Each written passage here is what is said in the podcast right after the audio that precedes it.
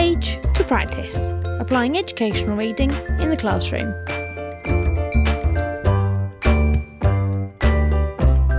Join in the conversation using hashtag page practice podcast.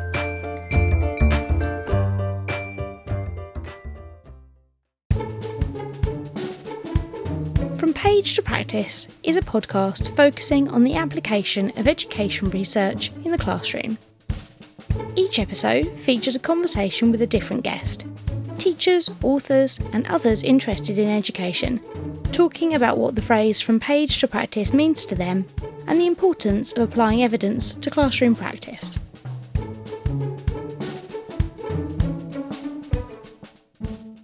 Hi, welcome to Series 5, Episode 18 of From Page to Practice. In today's episode, I'm speaking with host of the Education on Fire podcast, Mark. Coming from very different backgrounds in education, Mark and I had a great chat on the benefits of speaking to a range of people and connecting with different people in education. Hi, and welcome to From Page to Practice. Um, today I am talking to Mark. So, uh, Mark, can you can you introduce yourself, please? Hi, Rebecca. Thank you so much for having me on. Yes, my name is Mark Taylor. I'm the host and creator of the Education on Fire podcast, which has been going since 2016. Um, so a little bit of a, of a while now. We've released over 360 episodes, I think, as of this week, which is amazing. Um, my background is originally as a as a musician. Um, I'm a percussionist and timpanist. Um, went to music college and have been playing professionally ever since. But my sort of my way into education came through teaching percussion and drums in schools, and then doing sort of whole whole class workshops. Um, and from there, I started to sort of see some of the educational things which people were struggling with. The, the member of staff slightly banging their head against the, the staff room wall, saying, I've got into this to make a big difference. And I seem to be swamped with everything that we all know about in education. Um, and luckily, because I was sort of going through lots of schools and seeing lots of great things, I thought, oh, this is interesting because I know there's a school up the road that's doing great things, or there's a charity I've come across, and I'm I got interested in podcasting at that point and thought, oh, I wonder if I could have a conversation with some of those people, and um, yeah, and the rest, as I say, is, is history. Oh, that's great. I think there's going to be loads for us to kind of dig into there. But before we do that, the same question I ask everybody what does the phrase from page to practice mean to you? I think you can never be too interested in what you do. You can never be too qualified in what you do. Um, and I think just sort of hearing lots of different people's perspectives, um, different understandings of what they're going to do and then being able to take a thread of those things and then bring that into into your own practice whether it's in terms of how you show up in the classroom or or show up in the education work you're doing um, or indeed how you can sort of bring something for other people to do that as well. So that's kind of my sort of feeling and my take on it really. It's sort of finding out all that stuff that's out there and then making that relevant for you and taking it forward in your own way. You're listening to From Page to Practice Join the conversation on Twitter using hashtag PagePracticePodcast. Great. So I don't think we've got a main theme for this section of the podcast today. I think we could go off in a few different offshoots. Um, but for anybody who's listened to the episode where I spoke to Arthur Moore, I very much spoke about his podcast and heard all about that. So I definitely need to you know, repay that favour. So let's start there then, please, Mark. Tell us a bit about your podcast. Where did that come from? What's it for? Yeah, so it originally started, like I mentioned, that sort of teacher banging their head against a brick wall. Um, and I wanted to think, well, if they weren't necessarily getting the support that they were getting within their school, um, maybe I could bring those conversations in. And like I said, sometimes it was a fellow teacher, or it might have been a way a school was working. It might have been a charity or an organization, or someone like myself going in doing music, which they didn't have access to. Um, so that's where those sort of conversations first started. Um, but one of the things I sort of realized sort of early on was the fact that actually we were talking about everything which was helping the child as a sort of a, as the center of everything because obviously some of the teachers were parents. Um, and everything which was made sense was the fact that this child needs something. But of course, we don't know what that is. You know, we kind of hope that the school's the safe place and gives them everything that they need, but that's not the case for everybody. We hope a home life is is that, and that isn't always the case as well. So, I, it sort of morphed as I sort of got through more and more episodes of kind of if someone is really supporting a child through their talents, through their research, through their reading, whatever it happens to be, then hopefully that conversation is going to support someone who's listening to the show. Like I said, to be able to take that into their life, whatever that happens to be as well. So that's kind of the, the genesis of, of how it sort of started and how it's kind of morphed into into what it is today. So would you say that you know beyond you know what you give to other people that you really get something from doing the podcast as well? Absolutely. I mean, I you know, I sort of, I'm like a sort of a conduit. I'm just sort of the, the middle person in some ways. There are all these really clever, amazing people who I'm so privileged to be able to speak to. Um, and I learn so much on a, on a sort of a, a, weekly basis that I feel really, really supported in what I do. And I feel really sort of privileged to be able to share that with other people. Um, and I think but doing the, the amount of episodes I've done now as well, you sort of get this sort of theme of, of important things which keeps coming back. And I always sort of relate it back to when I was at music college. I had three very different teachers. Um, they were all amazing professionals working in some of the, the great um, London orchestras and, and sessions and recordings that they were doing. But even though their personalities were very different, kind of the essence of what they were talking about, which was what music was, how they performed it, how they interacted with it, how they they were able to sort of share that with the world, was kind of like a common theme that came through. And and I find the same thing for the podcast. There's sort of lots of different takes. It might be a piece of research, it might be a book that someone's written, it might be an experience they've had, but it very much often comes down to how you made people feel, how you kind of supported people, how it kind of changed their perspective on what they were doing, and the kind of the nuts and bolts of what they were then producing then sort of came from that. And I think that's sort of the sort of the common threads that I sort of found and, and what's sort of making a big difference for me from all of the people that I've managed to learn from. Um, so would you say oh not would you say, where was I going with that? I had something that's gone completely out of my head. Never mind. so, um, through the conversations you've had, have you kind of thought about the kind of range of ways people are uh, accessing CPD now? Because obviously, podcasts are are one of those things uh, that we haven't had in the past, and suddenly people are accessing CPD all the time. Do you think things have changed in terms of how we do that? I, I really do. I, I, think where you go to look for CPD and, and where you can, and also where you can find the, the, stuff that's suitable for you in, in a way that you want to do it. I mean, I'm an audio person. I love chatting to people. I love listening to people. Um, and also, I can sort of sort of open the door a little bit and say, look, there's a whole world over here of someone that you may not have known about, and that may then take them into their books or their research. Um, and that's very different than you know, we've got a CPD session on September the 1st and come back and, and we're going to sit and do that. And I think also that sense that you need to get all your CPD done here and now in this one day, you know, that being able to dip in and out of what you want, you know, you can really step in and immerse yourself in something which you find really, really fascinating and things which might be above and beyond what you have to do, but something which is going to be really supportive for you in your area of speci- speciality really but also if it's something which is going to support you so if it's well-being for example you know you might think well I've kind of done some stuff in that which is helping me, but I've suddenly encountered this whole world where I can really put myself sort of first and center. And that's going to then really support me to be my best person. It's going to be, you know, a mentor, a guiding light, maybe for other members of staff. I'm going to show up in a different way for the children as well. So while it may not have been a CPD session in such, I think it, it becomes a sort of a broader way of sort of really sort of showing people what can be possible. Absolutely. I think the the range of, of podcasts and other ways of, of engaging that are out there now are just you know, so different to even how it was when I first started teaching eight, nine years ago. I think there's so much out there that uh, we're very lucky in what, what we can engage with. So, would you say there's been any, and if you've had so many episodes, this might be a really difficult question.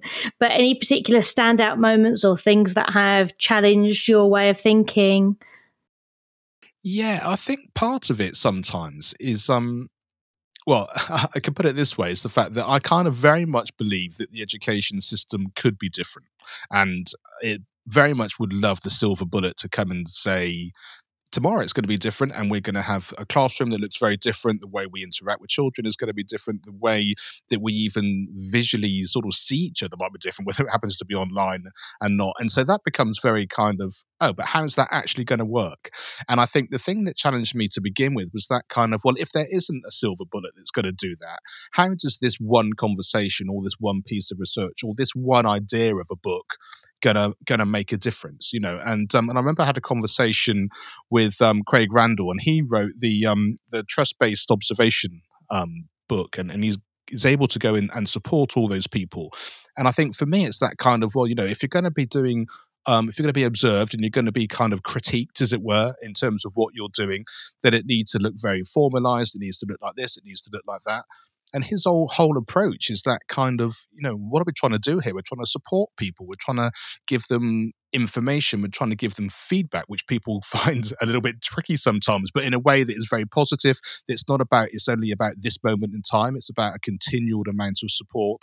Um, and and how you're sort of showing up in a room when you're actually doing the observations.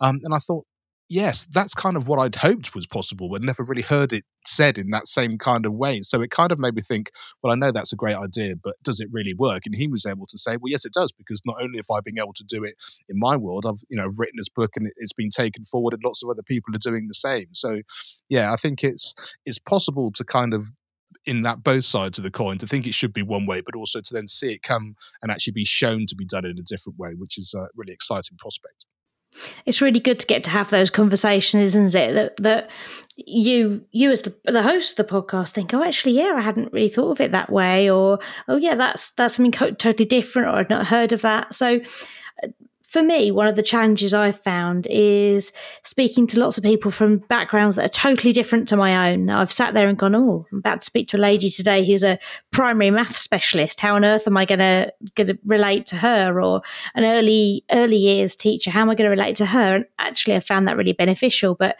have you found that that, that engaging with those different backgrounds can be both challenging but also really fulfilling? Yeah, and I think for me, you know, coming from a musical background, you know, I, I went to music college, you know, so I do have that element in that experience, but not a um, not a specific academic background if it was. I mean, it was a B Mus course, so you could you could say it was academic. But compared to someone that's gone and done a master's in music, or or speaking to someone who maybe have been to a college and they've got their their masters in science or maths or education in a specific field, I kind of think that's not a world that I really know, and it's not something that I can talk to in that same kind of way, you know. Or or maybe it's someone who's already a professor and been in education for a long time, and I think I just kind of teach the drums and I just kind of share share some of these things.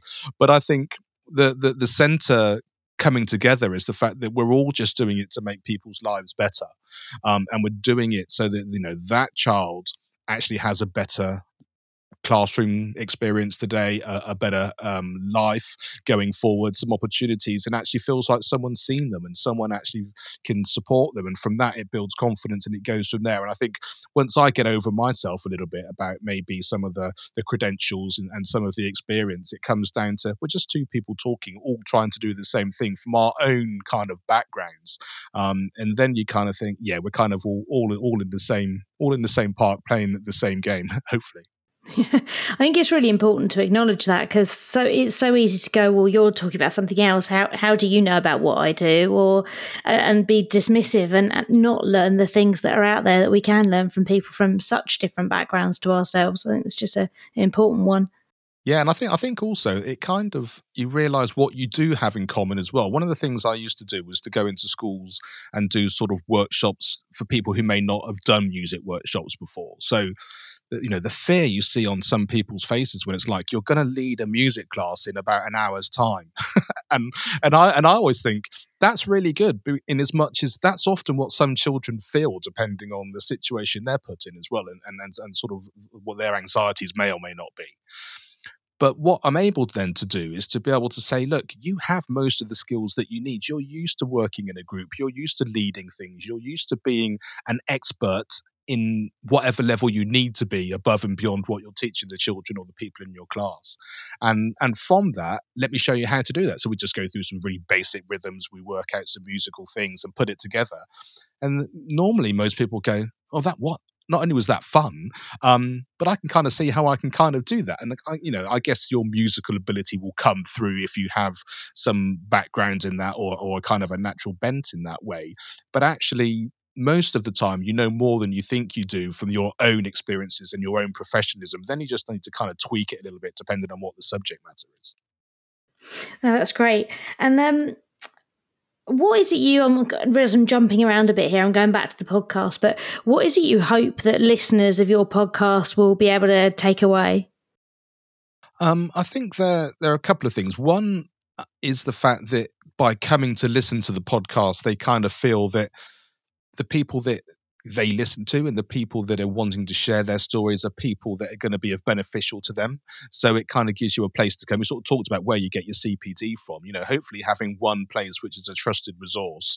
You know, and I'm not the trusted resource. It's really the people coming in. But the more kind of expertise and the more people come and, and have a good experience, the more they then share that. So I think I think that's one of the things is that they, they kind of feel like they're safe and that you know the next conversation that they hear is going to be something which is going to be helpful in one way or another. You know, I'm not just speaking about doing how you do algebra, so therefore they know it's not going to be exactly the same topic, but with that sort of child centered idea of, of how that comes in. So that's the first thing.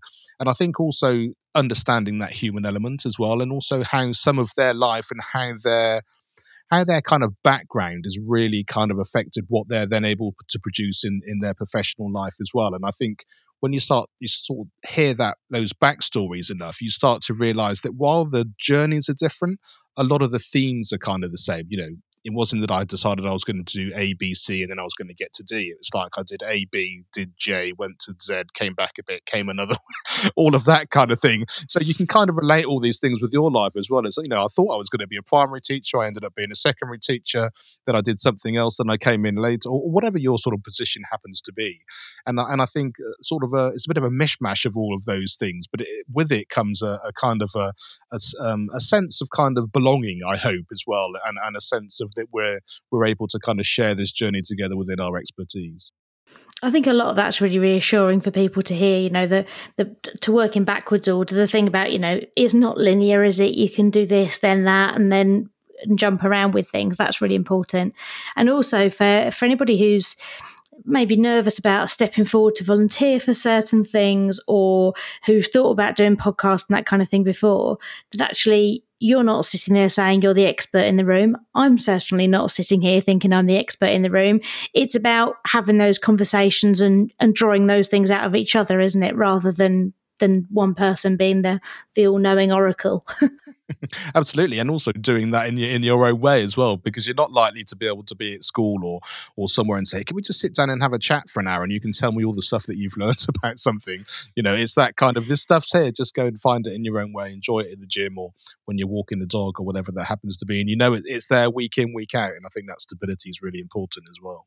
Yeah, absolutely. So I've kind of jumped around left, right, and centre, but I haven't actually asked you what was your motivation for for coming to chat to me today. Was there anything you wanted to particularly speak about that we haven't kind of glossed over at this point? Um, I think really the idea of community is something which is on my mind a lot recently. Um, it's a sense of being able to share this information, um, which is fantastic. And the podcast, you know, we're having a great conversation. We're able to interact and, and, and share and enjoy what we're doing. And hopefully the people listening are going to be able to get something from it as well.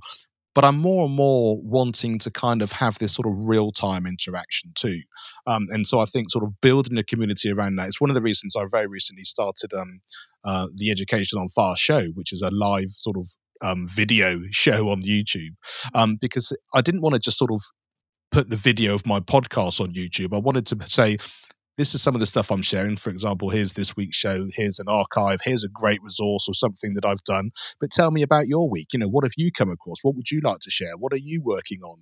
What is it that we can do together and kind of building that sort of sense of community and and a place where we can all just think, yeah, the world's a much better place than we maybe we think it is, or there is change going on, or there is, you know, a, a stability here which maybe I didn't think there was. And uh, I think that's something which is great. And, and, you sort of mentioned Arthur before. He was a great sort of advocate for that. You know, he organized a, a Twitter space meeting where loads of education podcasters all came in together. Um, and it took a lot of work and a lot of effort to do it. But I, I thought it was a fantastic thing. It was all about sharing you know what we were able to do as individuals and while we were all in the education space we all had sort of different backgrounds but a different perspective and a different voice even if we're talking about the same thing. And one of the things he mentioned was that sometimes you have, you know, guests which might go on multiple education shows. Um, but what you get out of it as a listener is very different because my take on it and my expertise and my questions, like we're having, you know, this proper conversation rather than just a, sort of a bullet pointed idea of questions, means that all of these episodes, all of these different podcasts are different, and so you sort of find the personality personality that you want, but also, like I say, just builds that community out. And I think if we can all share that kind of thing, it's going to be a better place and more supportive for everybody. Yeah, I've definitely got a couple of things off of that. So the the first one was again, I'm going to work backwards actually. The podcast thing, because when I first started my podcast, I was doing something quite different to what I'm doing now because I was trying to find you know, where's the where's the space for me here, um, and I never wanted to actually never wanted to do what I'm doing now, which is having this conversational style of things because I didn't think it was for me. And the way I was doing things before kind of ran its course, and people who listen to those episodes will will know in terms of the contributions from teachers that I was asking for dwindled as workload went crazy and, people just couldn't commit to that anymore. Um, but I'm getting at something totally different now from these conversations. And I, think originally I was bothered about you know, copying what other people were doing. But your point just then about the same people going on multiple shows, but yet it coming out different every time. I think that's a that's a real eye opener for me to go. Actually, it doesn't matter that maybe I've picked a similar idea to what somebody else is doing because we'll have a different conversation. Yeah, and, and I think you know you probably know as a as a musician, I can see you've got your your instruments yeah. there behind you. Um, you know, we could both play the same piece. You wouldn't want to hear me play the saxophone or clarinet or anything, but um, but we could play the same piece. But the experience that the person listening would be very different. You know, from um, intonation, in terms of phrasing, in terms of you know what my heart was saying to want to do it, as opposed to yours. Um, and I think that sort of same thing applies yeah, there's there's space kind of in that community. That's why we're discussing it for everybody, isn't there? I think that's something really valuable, and to know there is that support out there. So you mentioned Arthur's um, space that he did. I had some conversations with Darren Leslie and some other people, and I had some support from people like Phil Naylor quite early on. And there are a lot of people out there who just want everyone to do well and enjoy what they're doing, don't they? Yeah, I think that's it, and I think most of us have sort of got into it as a a side step of what we were doing already. It wasn't like we were just sat at home going, "What should I do today?" I think I'll maybe start a podcast. You know, it came from a passion, it came from an interest, it came from a way of talking. And I sort of start my sort of conversations on my podcast of just saying, let's just think we're meeting for coffee, a, a, beer, a glass of wine, whatever your preference happens to be, um, like we would do if we were in a coffee shop and let's just chat about what we're doing. And then, you know, within a minute or two, everyone's just like, passionate about what they do and they want to share what they're doing and that just sort of brings a, an energy which i find is um is really reassuring Oh, absolutely. It's something that I couldn't have predicted. And I think that's why I had a, a reluctance to move to my format being a bit more like this, because I was nervous about, oh, I'm going to speak to all of these people that I've I've never met before. And maybe I know who they are, or maybe I've got no idea who they are. Um, and, and realizing that that doesn't matter has been great. So thinking about that in the link to what you said about getting people in a room together um, or getting people together, you know, in this community, how how do we go about that because there's lots of kind of subject specific groups going on, people who meet up face to face. There's things like researchED, but that's there for a, a purpose. You know, you go to a room to listen to a person. What's your vision for this? Being able to get people together for this, these conversations to to share, to network, to whatever. Um, I think it's a way of uh, if you think about it about like Facebook groups you know, I mean, how many Facebook groups are there in the world? You know, um, you know, some of the ones I'm involved in are very podcast specific. Some of them are, are sort of live streaming specific. Some of them are education specific. Some of them are drum specific. Um, and I like them all in their own way at different times. Um, and, and, and, a bit like podcasts, you know, I've obviously listened to a lot of education podcasts, but I listen to some football podcasts and some parenting fo- um, podcasts, and and they all have their own place. And so I think bringing people together where they actually meet is kind of a good way of doing it. So I think, you know, you have your community of people that love listening to what you do and, and, sharing your expertise. And wherever you are able to do that, whether, you know, whether we're meeting together on my live show or whether you decide to have um, a space where you can do that and open up those conversations then I think that's fine. And I think people do that. And I think the more that we're able to have conversations with people, the more we're able to bring people together because you'll bring a set of people, I'll bring a set of people, and they overlap somewhere.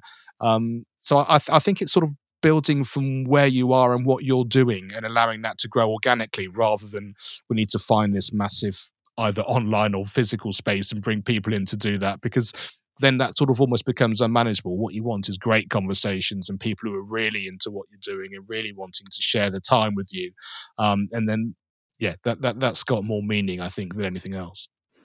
Yeah, I really hope we can spread that a bit more because I, you know, was very much in in online communities for for language teaching and for other teaching related groups.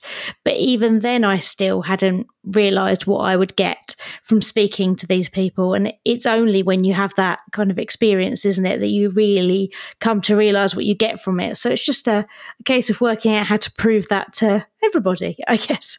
yeah, absolutely. I mean, and it can be it can be really sort of random in some ways. My um, speaking about language, my daughter's just doing um German A level, and um, and did sort of between sort of GCSE and A levels. She said, "Oh, I'm going to do Duolingo just to kind of keep everything going."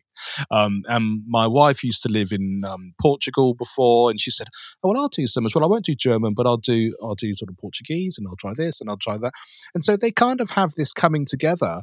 And he, sometimes it's just purely the fact that they're they're doing the same thing in the same space but they're in their own individual way. But there's a, there's a connection there which is amazing, and they ping across you know rewards and I, I don't do Duolingo, but there are various sort of gamification things that you can do yeah. as well.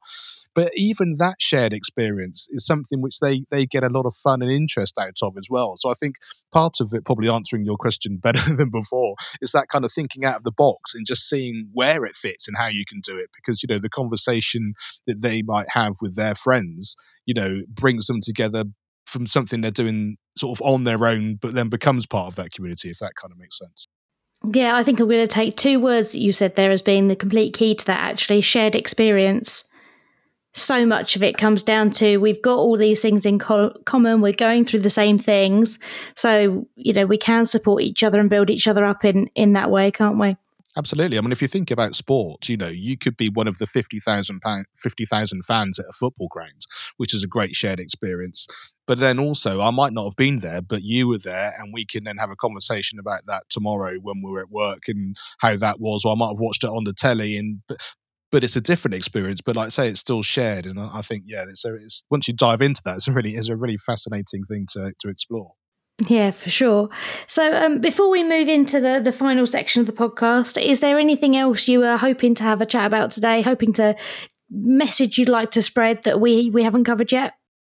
No, I think I think really just the the main message is that kind of anything that you do which makes you feel great, anything which you do which you feel is supporting someone else is the, is the is the key thing I like to be able to share, and just that yeah that community aspect as we just mentioned, and that sort of that idea of having a live show is something which it's one step removed from the podcast, but I think it's something which actually is a little bit more in the now. So um, I'm going to be going live in about an hour's time doing it, and I'm what it's been able to do is to be able to say, well, we could maybe talk about whether there should be mobile phones in schools or not, or what makes a good teacher or not, depending on what someone in in the government may or may not have said on any on any given week. Yeah. Um, you know, and we can sort of have that sort of round the water cooler idea. So yeah, I, I think for me, it's just sort of I quite like that sort of in the here and now idea of being able to share that too. Great. So give us the plug. Where can we find you? How do people contact you? What do they need to search to find you? Those things. So basically, Education on Fire is the place to go. So educationonfire.com takes you to my website where all the podcasts are. Education on Fire and any podcast platform will do that. And if you'd like the idea of joining me for a live show, educationonfire.com forward slash YouTube will will give you the link to, to that as well. So yeah, fantastic. Thank you. Perfect. Lots of things for people to follow up on. Sign up to receive the From Page to Practice weekly newsletter to read tips and advice from my guests, as well as information on upcoming episodes. Find the link in the show notes for this episode. This final section of the podcast, I do the same thing every time, and it's the CPD library. And hopefully, uh, hopefully, you've had a chance to glance over the the email I sent a while ago. Um, but essentially, for anybody listening to this for the first time, it is a chance for me to fire some categories out at you. I've never counted them, maybe there's about 10, um, and you to give me either a person or a podcast or a blog or a book or whatever that for you kind of links to this category. Is that okay? Yeah, go for it. Perfect. So the first one is first got you into evidence informed practice, as of course that is the theme of the podcast, more or less. Um, I think for me, it was that evidence based on what I'm passionate about. So, um, Richard Gerver's Education a Manifesto for Change, because, like we said, that silver bullet idea, something really important thing I wish would happen. Um, and we can talk about that till the cows come home. But what he was able to do is to say, there's more to it than this. You know, here's an example of what happens in a different country. Here's what you can do in leadership. Here's what you can do in the classroom. Here's what you can do for yourself to show up in a different way. And so it was that kind of this is what real people are doing and what their experiences are doing and here's the result of how that was um, and so because that's kind of where my interest lies in that sense of how change can happen from that that particular way. That was the thing that really kind of made me think, oh, that's amazing. And also, luckily, I've got a chance to to speak to Richard and, and share some of that on the podcast as well. But yeah, that was definitely a really key one. Nice. And the next one is resonated with you the most. Um, I think definitely um, Sir Ken Robinson's Creative Schools. I mean, from reading that book, from seeing his YouTube video, which has had such a such a big thing. I mean, I think creativity is such an important factor. Um, and when you read his book and you understand how that works and how that's not working in school or how it's not actually giving you that environment to do that, really makes you think, ah, oh, okay, I really hope that the people that have enjoyed doing that are able to, to bring that in in whichever way they can within the current system. um, challenged your views.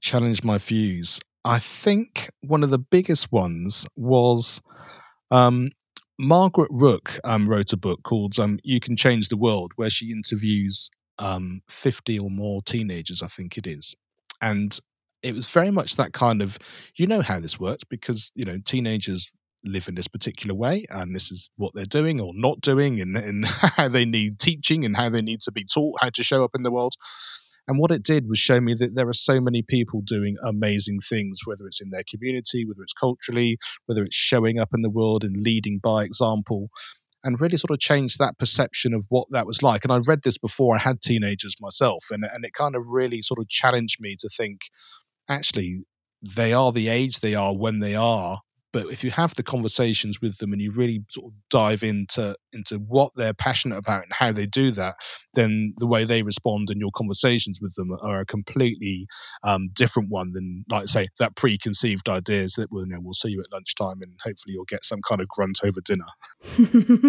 I've never heard of that one. That sounds good. In fact, so far you've said different things to everybody. I think, uh, which is nice. It's always that's the whole point of having a variety of people, so we don't just have 10 copies of the same book in the CPD library. Um, so, where am I up to? Uh, had the yeah, had the biggest impact on your practice? Biggest impact on my practice, I would say um, that was probably related to um, Dr. Um, let me think what her name is. Uh, let me, sorry, let me just find. Dr. Anne Margaret, when we were, she was talking about, and her research and the work that she does is related to um, SEN and specifically around dyslexia and that kind of thing. And the reason that had a big impact on me was because a lot of the people I teach um, often struggle with reading, um, sort of traditional reading in school. But how that sort of manifests itself actually is different in a musical standpoint. And so sometimes it helped me to know that maybe they were struggling with their reading in school and I can go about it a different way. But also, that then became a preconceived idea of what I thought might happen further down the line. And in my experience, the two aren't necessarily what you think those preconceived things are. And taking everything at face value is actually a much better starting point from that from there. Great. Um, should be required reading for a new teacher. Well, I think definitely um, something called Primary First, which is a, a, journal done by the National Association for Primary Education. Um, and the reason I like that journal so much is it really talks about this, like I said before, this idea of child centered education, what education could be, what it should be, um, and some real life examples of how that looks also around the UK as well. So maybe sort of, you know, from a Welsh perspective or a Scottish um, perspective, which is what they're t- trying to, to do more and more. Great. I'm actually writing that down on a separate bullet point or a separate note because uh, I've recently started as a primary school governor. So anything that's to do with primary is like, oh, okay, I'll write that down. Uh, yeah. so I've taken a note of that. Um, inspired you? So I would say the most important thing that inspired me was not necessarily an education related book, but actually one which kind of made me think about what learning was and how reading went about. So at school, I, like many boys, I guess, got sort of disillusioned with um, what learning was or what reading was, as it were. And as I got into some of my teenage years, I suddenly found a fascination with people and what they were able to achieve. Um, so actually, it was a sense of reading autobiographies, um, and I sort of in that sort of general way. Mine happened to be one of Linford Christie. I was sort of I'd sort of seen him do his his sort of hundred meters and that kind of thing, and so his autobiography, his way of doing it um, made me think, oh, actually, this has inspired me to actually start reading because I can see now what that's going to do for me. I can find out this information. I'm not reading because I have to. I'm not reading the subject I have to in a way that I want to. It's something which is going to take me into something which I'm interested in and will help me learn and help me help me move forward. So the next one is most recent. So most recent read or listen or conversation or so the most recent read um, or conversation, actually, which I, will tell you what I will mention, which was really good, is I um, I spoke to Al Kingsley um, recently, and we were talking about um, edtech in schools, but also governance. And I know he's got some books related to governance and also for um, um MATS. Um, and what I found amazing about the work that he does is is he has this amazing optimism about what's possible. You know, he's very accepting of what's happening and the here and now and, and the trials and tribulations that education is in. But I think that sense of, but let's just break it down into what we can do and how that's going to work and what we can achieve. And I think my biggest takeaway from him in the work that he's done and the things that I've read that he's produced is this sense of let's decide where we want to go and then we can work out how to go about doing it and and that's that's been a, a, key factor. So let's not realize that we can't afford a set of new computers. Let's decide that we want a set of new computers, and how do we go about doing that? And that just changes the whole framework of, of what your school might look like. Uh, two more left. Um, the next one is next, and I usually say next on your to be read pile, but it could be next conversation that you're going to have on the podcast if you wish to take it that way. oh right, okay. Um, so the the next um, one I'm going to have on a podcast is um, ooh, I think it's going to be the going back to the National Association for Primary Education because they've got an SEN conference coming up in March, um, and we're going to be speaking to them about how that's going to be involved. It's related to the University of Bedford, um, and we're going to be sort of taking into what that looks like, what that involves, who's going to be involved in that, and I think a lot of students are going to be taking part as well. So yeah, being able to share that message is, is my next one. Great. And the final one is doesn't exist but should. So some people have taken this in different ways. I've had someone say, you know, when I first started teaching, this particular book would have been really useful to me, or I'm really interested in this particular area, but I don't see one book that's bringing it into one place. Or I've even had one person who kind of Dragon's Den style pitched me a book as if I was a publisher. Uh, so take it how you want, but doesn't exist but should. I think the one that should exist is the the how to, but the how to for you. So a little bit like when you go for a job interview, people have often said, you know, they're looking for this person, that person, your qualifications, your experience, all of those sorts of things. But the most fascinating thing was, was the fact that people also said to me, but what is it that you're looking for in your job? So that, you know, maybe it's your working conditions maybe it's the environment that you feel maybe it's um you know the type of research you want to do. And i think from a book point of view it's that kind of what do you want your your life to look like. So if you're reading a book or you're creating a book about how you'd like that to look as, a, as an educator specifically in terms of where we are today you know what does that school look like? How would you like to be um, communicated with with the slt how would you like the governors to be involved? What type of environment you know is it a musical school as well as drama important? We talked about that creativity before. And actually a book that kind of takes you into putting you in the center of what you'd like your experience to be so that you felt like you had everything you needed to then go out and look for that and draw that to you which i think is often the other way round to what people perceive as possible Great. And again, like nothing else that has come up on the podcast before. So truly, we've got a brand new CPD library there, I think. So thank you for that. Uh, I really appreciate you giving up your time this evening. And, and like I said to you, I think before we started, I like it when these um, conversations just kind of come out of nowhere uh, rather than me chasing people around for them, because I actually think we have the, the most interesting conversations from that. So thank you. I really appreciate it. And I shall be uh, tuning into some episodes of your podcast when I've cleared my backlog from my holiday. Fantastic. Thank you so much, Rebecca. It's been brilliant chatting to you. Yeah, keep up the great work. I'm really enjoying what you're doing. And I think, yeah, you're just sharing so much great information with people listening. So that's a fantastic job. Oh, thanks, Mark. I really appreciate that. Are you interested in evidence informed practice? Do you have a favourite edu book? Have an idea of what great CPD is and should be? Or to just generally have a chat about education? Please sign up to join me for a conversation. I rely on volunteers from all contexts and levels of experience. Visit learninglinguist.co.uk forward slash page practice podcast for the sign up form. I hope you enjoyed this episode with Mark, and if you aren't already a listener, please do check out the Education on Fire podcast. I'm really keen to keep speaking to people from very different backgrounds, so please get in touch or suggest the podcast to people you think that we should all hear from. You've been listening to From Page to Practice. Don't forget to join in the conversation using hashtag Page Practice Podcast. Thanks go to Kevin MacLeod of Incompetech.com for use of the tracks Cheery Monday and Fuzzball Parade, which are licensed under Creative Commons.